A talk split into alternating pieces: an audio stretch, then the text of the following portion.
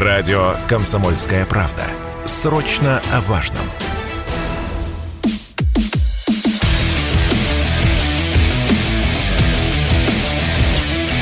Программа с непримиримой позицией. Утренний Мардан. Всем здравствуйте! В эфире радио «Комсомольская правда». Я Сергей Мардан. Трансляция началась в YouTube. YouTube-канал Мардан два точка ноль. Если вы не подписались, но смотрите, подпишитесь. Нажмите лайк первым делом. И идет трансляция в Телеграме. Так, а в Телеграме у нас сегодня опять опрос. А вот в связи с чем... Он сформулирован, сформулирован именно в такой провокативной форме. А вчера снова был обесточен Харьков. А, и, в общем, тут а, даже и говорить нечего. Хорошо, что хоть сейчас. По идее, в общем, а, все украинские города, вся инфраструктура украинских промышленных центров должна была быть выведена из строя еще семь месяцев назад. Но это мое частное мнение. Я повторяю, я не стратег. А удивительным образом вчера началось, ну, в некоторых, по крайней мере, медиаисточниках обсуждение. Вообще, а нужно ли это делать? Мы же а, против себя восстанавливаем украинцев, с которыми мы один народ. Это первая концепция. Вторая концепция звучала так. А, собственно, почему по Харькову-то? Что, потому что близко, если уж бить... то надо бить по западенцам. Там находится измена. Ну и третий вариант очевидный, он лежит на поверхности. Есть вроде бы как столица, мать городов русских, Киев, если уж что-то выводить из строя, если вот где Горбатых и выпрямлять, то в Киеве. Я в некоторой растерянности. А, все такое вкусное, как в том анекдоте. Я предлагаю вам зайти в телеграм-канал Мардан и... выбрать самим, проголосовать. Может быть, и Минобороны обратит внимание, хотя с чего бы вдруг. Энергосистему какого города Украины нужно уничтожить? Харьков, Одесса, Днепропетровск, Киев, Львов. Некогда разбираться, бомбите всех. Проголосовать можно за несколько городов. Можете не ограничивать себя. Пожалуйста, милость просим. Вот сегодня у нас демократия выглядит так. Военная у нас сегодня демократия. Ну, а мы начнем обсуждать, что происходит. Вот это вот... Это стратегия новая. Или это пиар-ход, или это что-то другое. Поговорим об этом с Константином Сивковым, заместителем президента Российской академии ракетных и артиллерийских наук по информационной политике, доктором военных наук. Константин Валентинович, здрасте. Здравствуйте. Ну, давайте начнем с главного. Удалось ли стабилизировать фронт нашей армии? Которые поступают с фронтов, по крайней мере, на сегодняшнее утро, вот я посмотрел, вот фронт стабилизирован. Mm. ВСУ выпеклись, потенциал потеряли, потери очень большие в вооруженных силах Украины. Вот, и, собственно говоря, наступательный потенциал подорван. Больше того, значит, наши начинают вести даже наступательные действия успешные на Донецком направлении. Вчера говорилось, сообщалось о взятии так называемого «Муравейника». Это очень серьезно укрепленный узел обороны, который долгое время взять не могли, сейчас взяли. Но там все более-менее сейчас сложилось.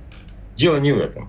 Надо все-таки констатировать, это совершенно уже очевидно, что та стратегия, которая была заложена на проведение спецоперации, начиная после Стамбульских переговоров, вот, она э, продемонстрировала свою невысокую эффективность. Продвижение в целом, оказывается, достаточно низкими темпами осуществляется. И э,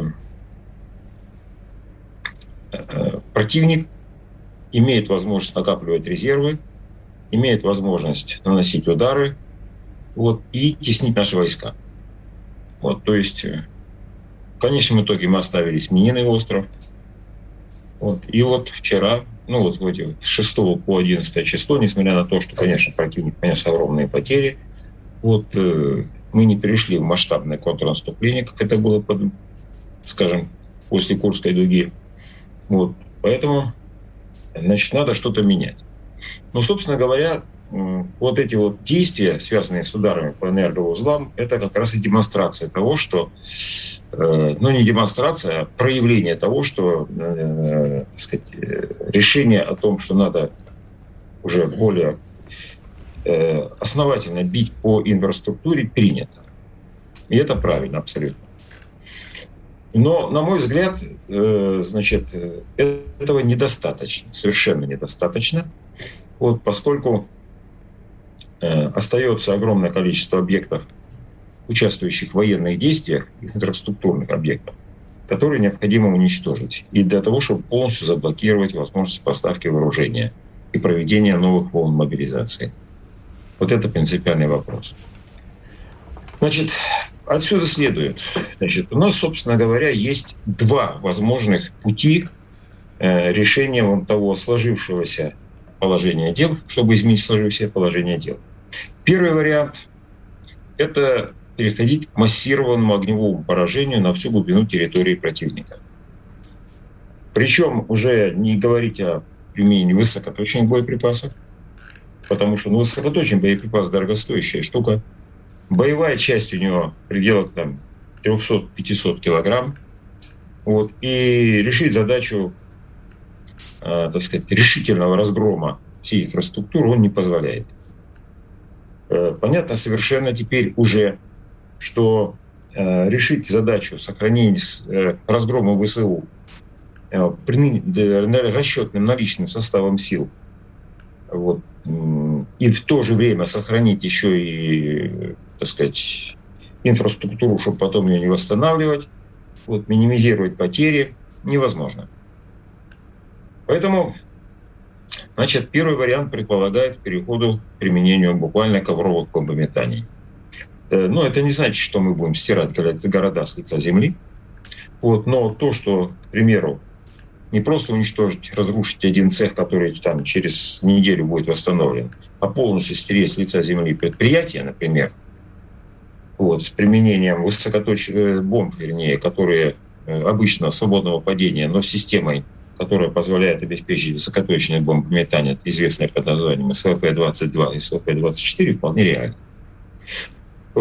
Украина восстанавливает, имеет определенные системы противовоздушной обороны, которые до конца не подавлены за счет того, что Запад поставляет систему ПВО. Поэтому надо было переходить к применению, так сказать, проведению так называемых воздушных операций с подавлением системы противовоздушной обороны массированными ударами, средствами радиоэлектронного подавления и э, одновременно нанесение масштабных ударов по всей территории Украины, начиная от Львова включительно, силами дальней и фронтовой авиации.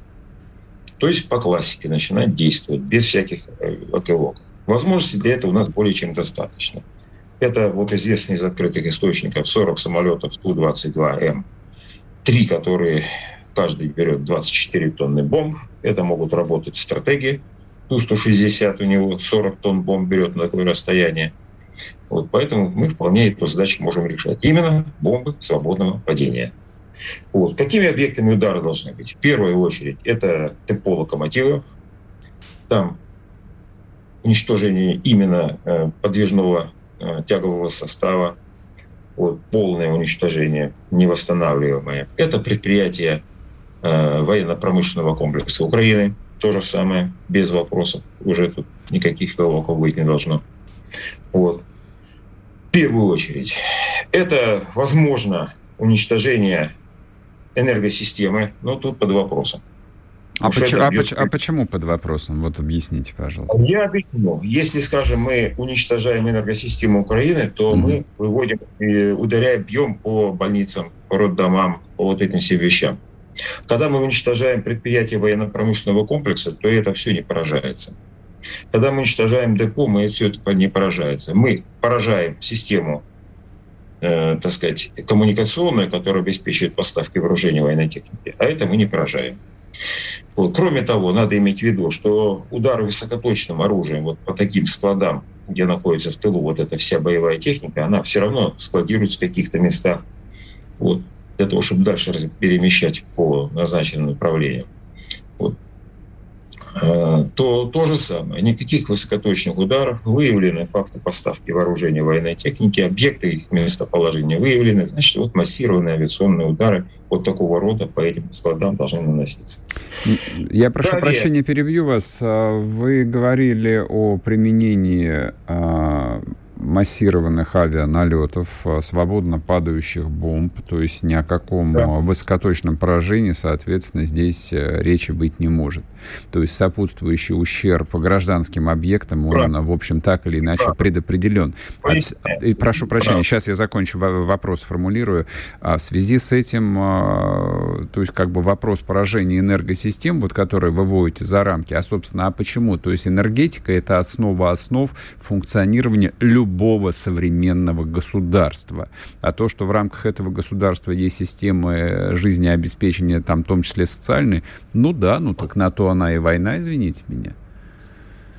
Поясняю, что мирное население страдать будет в минимуме. Я же заметил, что речь идет о площадных объектах, каковыми являются предприятия. По этим объектам быть, бить высокоточным оружием, это выводить его на короткое время, а речь идет о полном. Вот. Значит, ну просто, чтобы было понятно. Константин Владимирович, на... я вас прерву, мы сейчас на минуту уйдем на новости, вернемся, и вы сможете продолжить. спорт кэ пэ точка ру. О спорте, как о жизни.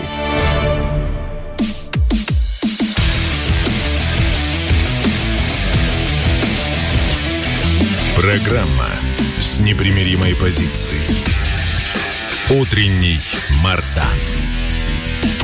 И снова здравствуйте, и снова в эфире радио «Комсомольская правда». Я Сергей Мардан. Мы продолжаем разговаривать с Константином Сивковым относительно новой стратегии. Ну или пока еще преждевременно, конечно, говорить о стратегии. А два дня ударов по энергосистеме Харькова — это, в общем, конечно, интересно. Вот. Но хотелось бы видеть некое там такое убедительное продолжение. Прежде чем мы продолжим, мы Константин Валентинович, собственно, вот свою позицию там детально раскроет, я предлагаю переходить в телеграм-канал Мардан и принять участие в голосовании. С вашей точки зрения, добрые вы мои русские люди, энергосистему какого города Украины вы бы предложили уничтожить? Харьков, Одесса, Днепропетровск, Киев, Львов. Некогда разбираться, бомбить всех. Ну, соответственно, в конце программы озвучим. Передадим, так сказать, нашим доблестным военным. Пусть выбирают на свой вкус. А Константин Валентинович, прошу вас. Вот. Итак, прозв... да, прозвучит, да, да. Вот вы начали объяснять, собственно, почему. Да. да, я продолжаю. Итак, удар по какому-то, э, значит, предприятию, когда наносится удар высокоточный, поражается какой-то отдельный там цех, угу. как правило, ключевой цех. Вот. Туда два, три, четыре, пять, может быть, боеголовок ракеты, которые имеют боевую часть от трехсот там, до пятисот килограмм. Когда речь идет о ударе ковровом бомбометании, речь идет о применении нескольких сотен пятисот килограммовых бомб, которые это предприятие полностью уничтожает, оно не восстанавливается уже. Угу. Значит, теперь по поводу точности бомбометания. Значит, я упоминал про систему эс вэ пэ двадцать два и эс вэ пэ двадцать четыре фирмы «Гермес». Эта система использовалась очень активно и хорошо себя зарекомендовала в Сирии. Она обеспечит бомбометание обычными бомбами э, с точностью, соответствующей высокоточному оружию. Ну, чуть больше. Там у них среднегравитатическое рассеивание получается там, где-то порядка тридцать-пятьдесят метров. Тогда как вот просто свободное бомбометание, там рассеивание техническое может составлять до пятисот метров. Поэтому, когда по предприятию, которое площадь, вот как Азовсталь там, или еще какой-то другой, по площади занимает огромную территорию, то его, конечно, стереть с лица земли вот таким бомбовым ударом, не поражая окружающие объекты, вполне реально. Это потом, а потом нельзя забывать, конечно, что ведется война. Речь идет о том, что вот даже удары вот по, атом, по этим э, станциям, которые вот были, наносились, они тоже наносились высокоточным оружием. И спустя короткое время они восстанавливались. Mm-hmm. Удар такого рода не позволит что-либо восстановить, потому что просто надо будет строить с нуля. Вот о чем идет речь. Это первый. Второй момент, конечно. В этих условиях должны быть нанесены удары по объектам, которые определяют политику страны, обеспечивают политическое управление страной, обеспечивают стратегическое управление вооруженными силами, обеспечивают э, проведение мобилизационных мероприятий и организацию диверсионных действий. То есть мы должны нанести удары, пусть теперь уже высокоточным оружием, вот, по таким объектам, как администрация президента Зеленского, по генеральному штабу, по э, подвижным и защищенным командным пунктам управления. По крайней мере, защищенным, это совершенно точно, мы знаем, где они находятся. Вот, по штаб-квартире эс бэ у, по региональным штаб-квартирам и органам административного и политического управления, по той же самой э, штаб-квартире этой самой администрации города Одесса, например. Это все военные объекты, законные военные объекты. Что это даст? Если речь идет об ударах по э, значит, администрации президента, это мало того, что утрачивается политическое управление, потому что даже если он сам уцелеет, значение не, не, не, не в самом Зеленском, а в личном составе администрации, то осуществлять управление он не сможет. Ну, представим себе, что у нашего президента не стало администрации. Может он управлять страной, не сможет. Вот. Это решение возможности поставок вооружения военной техники, организации этого дела и, вот, и собственно, взаимодействие с зарубежными э, лидерами. Угу. Удар по генштабу – это срыв мобилизационного развертывания, это дополнительный волн мобилизации, это срыв, опять-таки, поставок вооружения войска, и многое другое еще связано с этим. Стратегическое применение, перегруппировки войск, не буду утомлять вас всех этими э, скучными вещами. Удары по эс бэ у, штаб-квартире и другим струевым, и региональным штаб-квартирам эс бэ у, это срыв действий диверсион, диверсионно-разведывательных действий организации террористических действий. Вот. Удары по известным местам, по известным военкоматам в тех или иных городах, в городах ВСУ, в городах Украины. Это срыв мог развертывания. Если бы это все было сделано раньше, то, естественно, никаких мобилизаций в том объеме, которые были проведены, не было бы. Вот это совершенно четко. Вот это вот первый путь. Второй путь, второй путь. Это, конечно же, тогда, если мы этого не делаем, то надо наращивать численность вооруженных сил, действующих на этом регионе. То есть тогда речь идет о проведении частичной, как минимум, мобилизации с увеличением численности группировки наших вооруженных сил, там, как минимум, в три раза, если не в четыре. Вот это совершенно чуть-чуть. То есть вот два варианта есть. Какой путь выберет наше руководство, я не знаю. Mm-hmm. Но то, что сейчас будет изменение, я в этом не сомневаюсь. Скорее всего, будет некая комбинация и первого, и второго пути, причем ну, приоритет, скорее всего, будет отдаваться первому пути. Вы думаете, что сосредоточиться именно на ударах по инфраструктуре военной, промышленной и так далее? Совершенно верно. И плюс к тому же более, более жесткие действия в отношении э, тех укрепрайонов, которые сейчас там развернуты, с переходом от артиллерийского вооружения, где снаряд там имеет пятьдесят, максимум сто килограмм, mm-hmm. к применению вот таких бомб. пятисоткилограммовых, как мы действовали против э, вот этого Азовстали. Помните, это бросили вес, бомбу весом в три тонны, проломили оборону и после этого не сдались. Mm-hmm. Вот если действовать вот так вот. Вот э, просто для иллюстрации. Самолет Ту двадцать два эм три, боевая нагрузка двадцать четыре тонны. Реально он берет, скажем, спокойно, совершенно, значит, может взять там порядка сорок-пятьсот килограммовых бомб. Вот что такое налет Ту двадцать два эм три. Вот такая машина. Он может взять, или может взять девяносто шесть там, э, двести пятьдесят килограммовых бомб. Один самолет. Понимаете, что это такое? Вот, вот такой налет, скажем, пары самолетов на тот же муравейник. И этого муравейника нет. Вообще нет. Вместе с личным составом. Вот. Понятно? Понятно, конечно. Это и жертвы среди мирного населения. Ну, что ж делать? На то и война. Вот. К тому же надо иметь в виду, что в этих районах по большей части мирного населения уже почти нет. Mm-hmm. Поэтому вот, вот я, я предполагаю, что будет что-то такое. Либо, либо, еще раз подчеркиваю, это мои предположения из моего опыта, из того, что, так сказать, личного службы в Генштабе, так сказать, многих других факторов. Это из, хотя из, так сказать, ну, так сказать, изучение основ и опыта применения других армии мира. Вот. Другого-то не дано. Вот либо-либо, либо комбинация какая-то этих сил. Вот я, понял. Не... я понял, я понял. Ладно, я... Пос... Да, пос... Пос... посмотрим, как оно будет. Посмотрим, как оно будет. Я думаю, меняться будет ситуация однозначно, потому что э, сочетание ограниченного контингента плюс очень щепетильные удары, они э, демонстрируют, что, во-первых, продвижение идет очень медленно. Вот, хотя это укрепрайон, все понятно, там действительно это очень тяжело, но факт есть факт. Раз.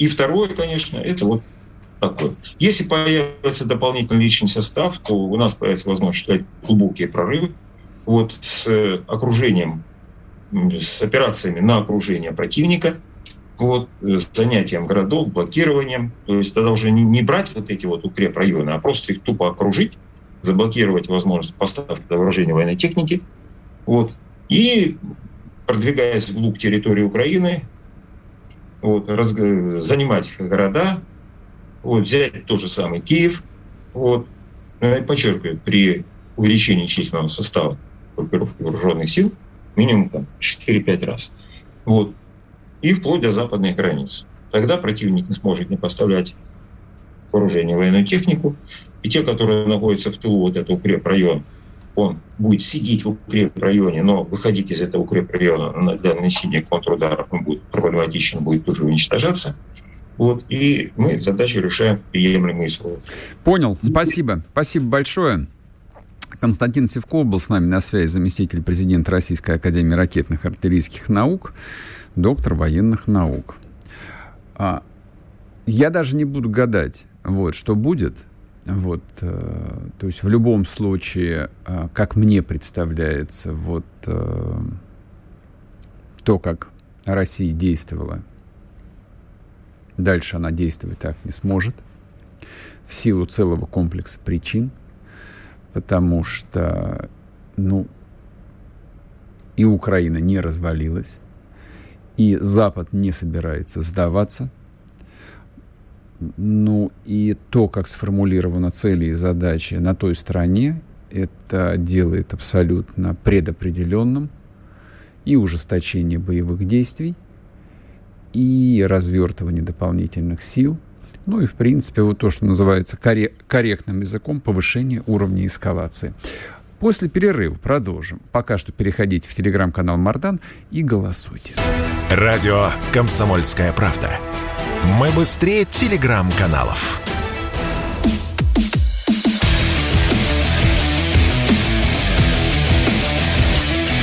Программа с непримиримой позицией. Утренний Мардан.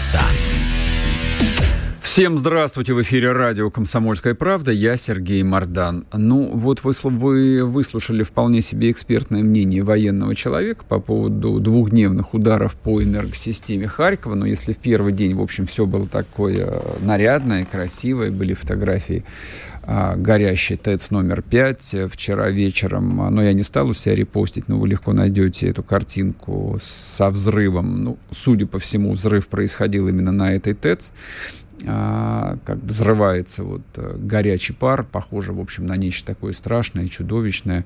Но я, собственно, к чему об этом говорю? Про- просто радоваться самому, самому факту нанесения ударов, ну, довольно глупо. Там, это значит уподобляться какому-нибудь подростку, который просто живет а, эмоциями. Мы люди взрослые и живем не эмоциями, а, в общем, имеем в виду некие там цели. А цель у нас одна — это победа. Цель на самом деле одна — это победа. Вот, победа достигается, в общем, набором э, совершенно понятных, описанных э, десятки, сотни раз э, методами. Переходите в телеграм-канал Мардан, проголосуйте, потому что не праздный вопрос, э, вопрос достаточно спорный, его обсуждают, почему именно по Харькову. Я напомню, Харьков находится всего лишь в шестидесяти километрах от города Белгорода. Это русский город, и он всегда был русским городом. городом русской культуры, говоривший по-русски, думавший по-русски. Вот. Белгород, Харьков ездили друг к другу практически как себе домой, причем ну, достаточно давно, естественно, до две тысячи четырнадцатого года, по крайней мере. В основном ездили из Белгорода в Харьков. Харьков был почти такой столичный город с классными магазинами и, в общем, со всеми остальными красотами, которые, с которыми в Белгороде были такие, ну, некоторые проблемы. Это то, что мне местные рассказывали в свое время. Вот. Я бы выбрал бы Киев. Это вот что касается меня. Опять-таки не потому, что Киев я люблю меньше, чем Харьков, а потому что Киев — это столица вот этого образования под названием «Украинское государство». И если уж опять-таки распрямлять горбатых, то горбатых, пять миллионов горбатых, живущих в Киеве, вот это, собственно, как бы те самые люди, кого и нужно распрямлять. Да, они должны нести все тяготы этой войны. А как по-другому? А может быть, вы думаете по-другому, а может быть, вам больше нравится Львов. Переходите, выбирайте на вкус.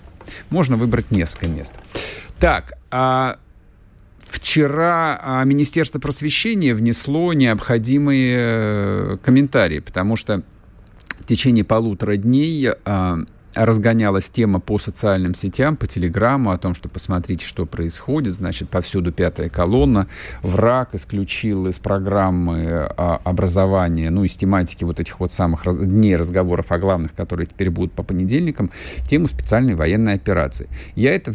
встретил, я не знаю, там, в двух десятках источников. А надо отдать должное Минпросу.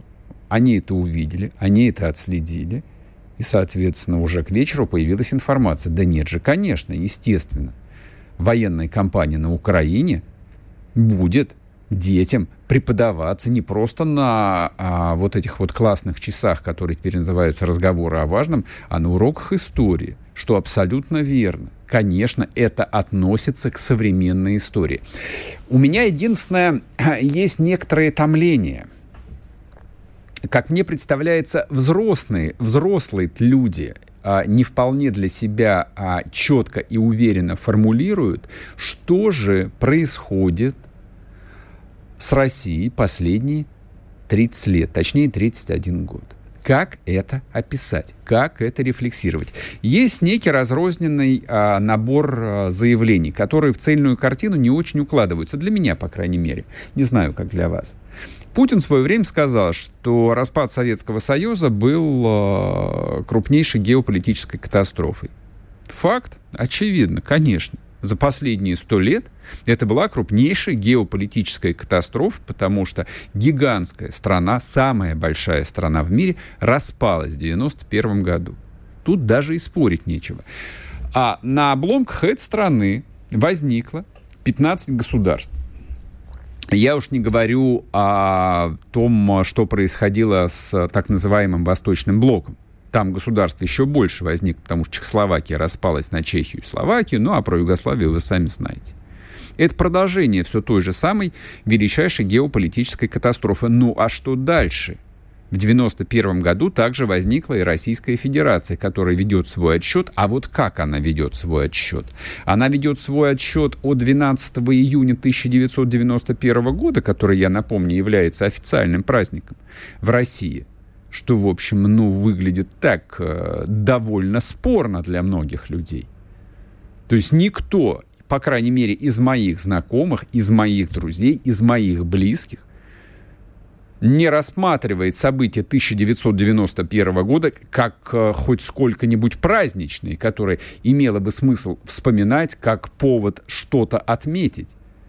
Помянуть – да. Отметить – нет. И тем не менее, мы-то живы. Какие цели и задачи ставит э, наша страна? Мирная жизнь, бла-бла-бла, социальная политика. Это все круто, это понятно. В этом смысле мы не отличаемся, опять-таки, от какой-нибудь Чехии или от какой-нибудь Швейцарии, которые свою политику, свои национальные цели фор- формулируют примерно так же. А что еще? И вот тут возникает, естественно, двадцать четвёртого февраля две тысячи двадцать второго года, который меняет всю картину мира, которая на самом деле подразумевает... как мне хочется верить, восстановление границ исторической России. Многие так трактуют события. Многие специальную операцию на Украине рассматривают как восстановление исторической справедливости. Но это не проговаривается вслух. Это не является частью некой официальной государственной идеологии или концепции, которая продвигается вот абсолютно всей пропагандистской государственной машиной. Нет. Этого нет даже близко. Это мы себе что-то там представляем, мы в чем-то сами себя убеждаем и говорим об этом, имея в виду, что, может быть, наши слова, наши мысли облекутся в какой-то момент в плоть и будут приняты людьми, принимающими решения на самом верху. Вот так вот. Немножечко абстрактно, уж простите меня, но я это к тому, а детям-то как-то объяснять? пятнадцати-шестнадцатилетним как это объяснять? Люди в этом возрасте, в детском еще, они привычны а, к более четким формулировкам. Плюс их исторический опыт, объем знаний, который у них есть, очень небольшой, очень отрывочный. То есть вот если вы попытаетесь поговорить со своими детьми или внуками, которым там от тринадцати до семнадцати лет, вы удивитесь, до какой степени вот вещи, которые для вас кажутся самоочевидными, для них неизвестны. У них другой исторический бэкграунд. Бэкграунд знания. Лучше знания, конечно. Как с ними разговаривать об этом? Про что с ними разговаривать? Я не знаю. Я единственное надеюсь, что, ну, во-первых, безусловно, Министерство просвещения, конечно, учителей снабжают методическими материалами, где, в принципе, все описано. Достаточно ли этих материалов? Большой вопрос. А учитывая, что все меняется каждый день, вопросов возникает все больше, больше и больше. С одной стороны, конечно, и здорово, и правильно, и абсолютно неизбежно говорить с детьми вот на этих самых уроках по понедельникам разговоры о главном, о происходящем в стране. Но если в каком-нибудь тысяча девятьсот, ну не знаю, там, восемьдесят третьем-четвёртом году было понятно, как и о чем разговаривать, мы жили в идеологическом государстве, где была понятна политика партии, она каждый день в газете «Правда» там разъяснялась, что вот материалы двадцать пятого или двадцать шестого съезда, продовольственная программа, через двадцать лет мы построим коммунизм и так далее и тому подобное. И вот, собственно, ты по этой дороге идешь, и детям там это вдавливаешь. Дети в это не верят, скорее всего, потому что родители не верят. Ну, ладно. По крайней мере, ясно, о чем говорить. А вот о чем говорить сейчас, вот тут вопрос. Про что детям-то говорить? Про, э, так сказать, передислокацию российских войск? Вы попробуйте со, со, со взрослыми об этом поговорить. Такими словами, как предлагает Минобороны. Я посмотрю, как заладится у вас разговор или нет. А с детьми это точно не проканает. Простите меня за жаргон. Когда детям пытаются врать в лицо, ну, в ответ вы получите еще больше лжи ответной. По возможности не надо детям врать. Не надо. Так что, в общем, такая история. История. Как преподавать историю? Я вот не знаю, как преподавать. Вот задали мне вопрос, типа, Мардан, а как преподавать? Да понятия не имею как. Не знаю как. Наверное, стоит этот вопрос задать министру просвещения. Попробуем пригласить его к нам на эфир, господин Кравцова, и расспросим. Радио «Комсомольская правда». Срочно о важном.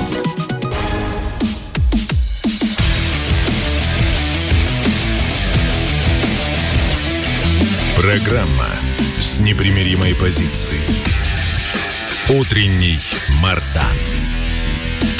И снова здравствуйте, и снова в эфире радио «Комсомольская правда». Я Сергей Мардан. Ну что, а судя по всему, Россия пытается организовать очередную войну на границах. А я про Карабах.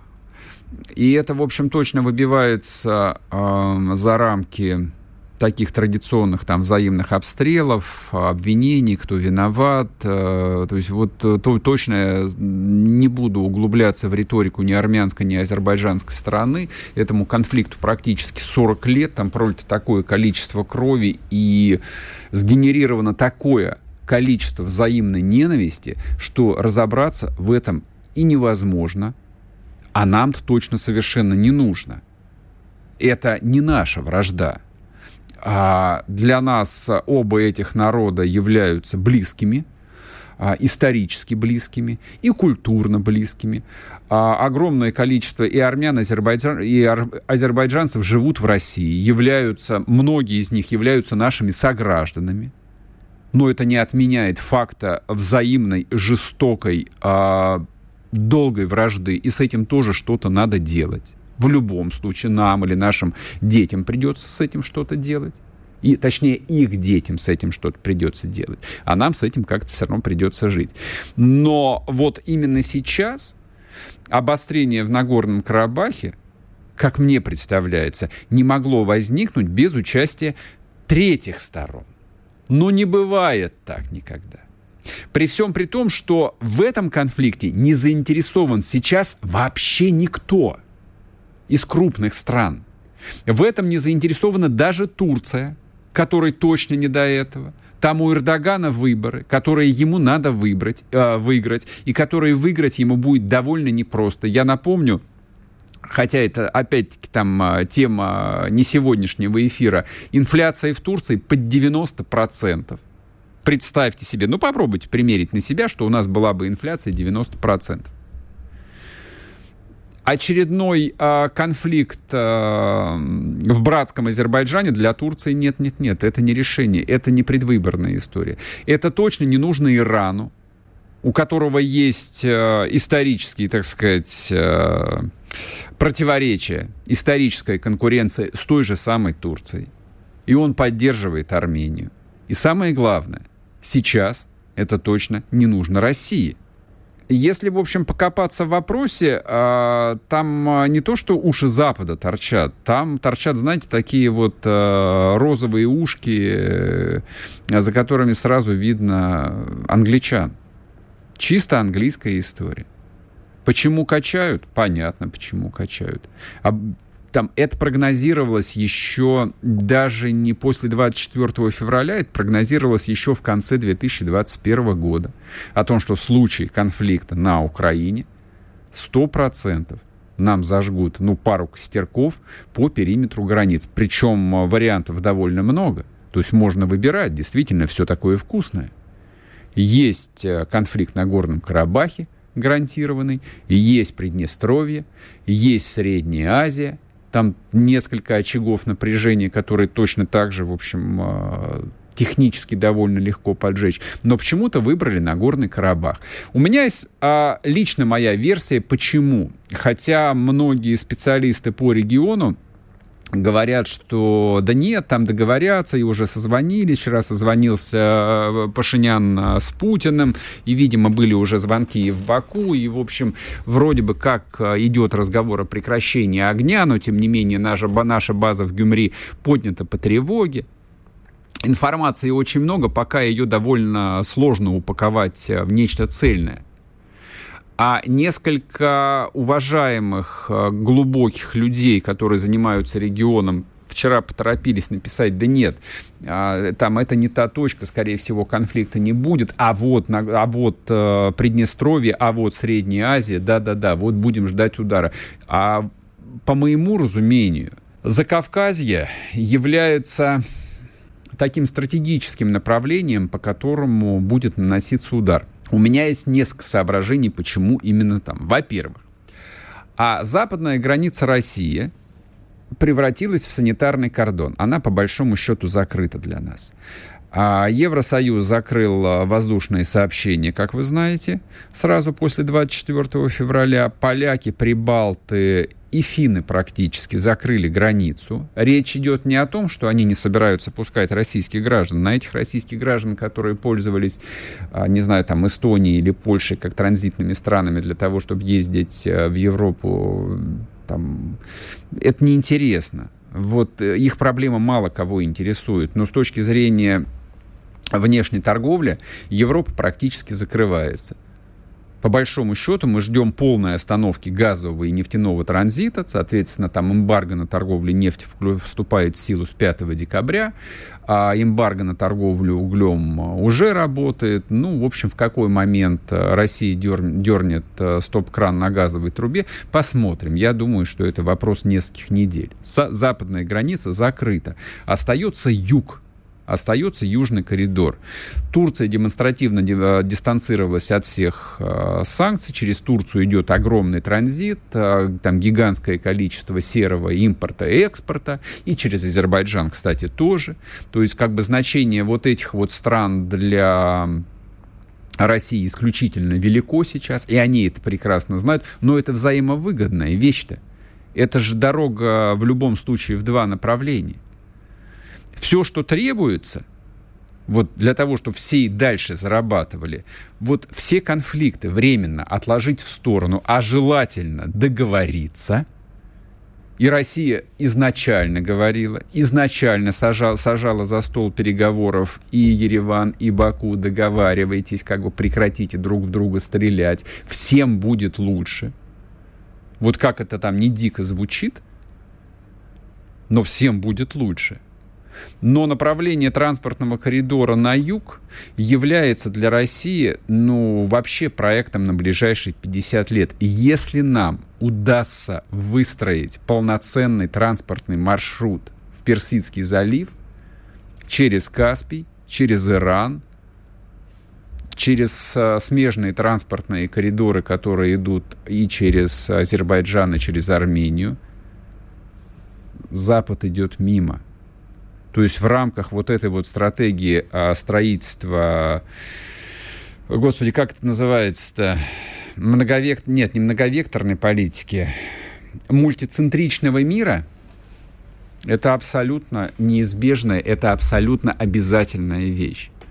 Для того, чтобы стать сверхдержавой, полноценной, то есть не декларировать это, не говорить о том, что мы были сверхдержавой. Понятно, что мы были сверхдержавой. Для того, чтобы снова стать сверхдержавой, ну или хотя бы а, крупнорегиональной державой, Россия, ну, Россия просто обречена строить новый большой транспортный путь. Запад закрыт, Китай вещь такая в себе, остается юг.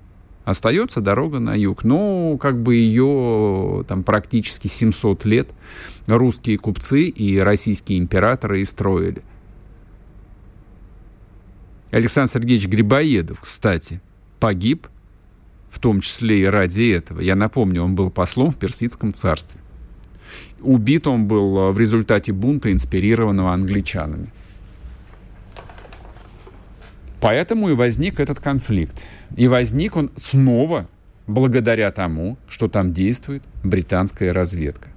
У меня, кстати, вопрос. Он, может быть, немножечко наивно звучит. А нельзя ли а, вот британских разведчиков, которые же на самом деле в массе своей хорошо известны, и, и агенты британской разведки тоже хорошо известны, а нельзя ли их просто уконтрапупить в массе своей?